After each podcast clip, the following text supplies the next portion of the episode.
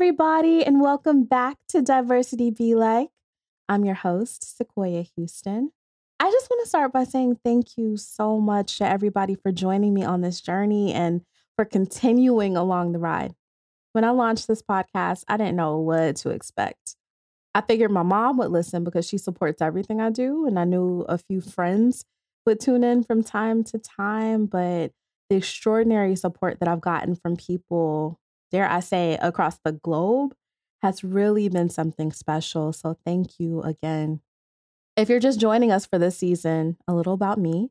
I'm the CEO and founder of mochastock.com, a stock media agency focused on images featuring diversity and people of color. I started the agency in 2017 after I got frustrated by working on a marketing campaign and yet again not being able to find diverse images. Since then, a few similar niche sites have popped up, but Mocha Stock is still doing well. And I'm thankful to everyone who comes to us to get beautiful, authentic, multicultural images. So thank you for that. We're always looking for contributors. So if you know any amazing photographers, videographers, or illustrators, please, please, please send them my way.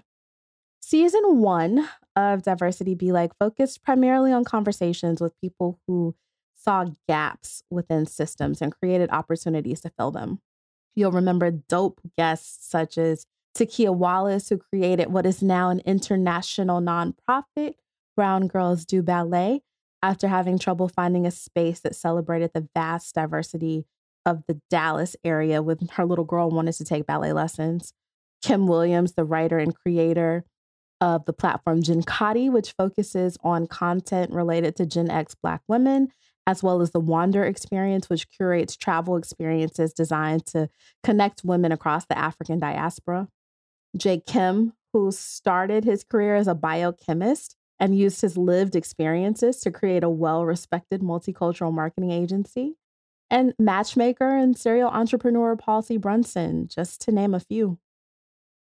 This season has similar conversations, but also explores opportunities that my guests found within already established systems, ways they were able to integrate themselves into these systems to make a difference. The first conversation, for example, is with Senator Cory McCray from Maryland's 45th District. He explains how civic engagement and entering in the field of politics allowed him to make a difference, not only in his local community, but in his broader community as well given that bills he sponsored are now being adopted by surrounding states, which is really nice. I also listened to my listeners and heard those who shared their desire for me to explore other types of conversations.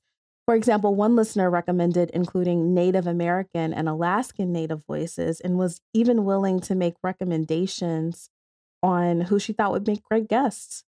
As a result, you get to hear a dynamic conversation with me and the author of Decolonizing Wealth, Edgar Villanueva. Another listener, a DEI executive, made recommendations on topics she'd be interested in learning more about. So, thank you to both of you. I honestly encourage this being a two way conversation and look forward to hearing your thoughts and opinions on what would be meaningful topics to have on the podcast, who would be meaningful guests, people you want to hear from. And as always, my sincere hope is that as people listen to this podcast, they're able to take away new ideas and thoughts about different ways they can foster authentic inclusion, equity, and respect in their lives. So I hope you enjoy season two of Diversity Be Like. I hope you're able to be open minded. I hope you're able to share your mind with me, with people around you, and most importantly, in the spaces where they matter most. Welcome back.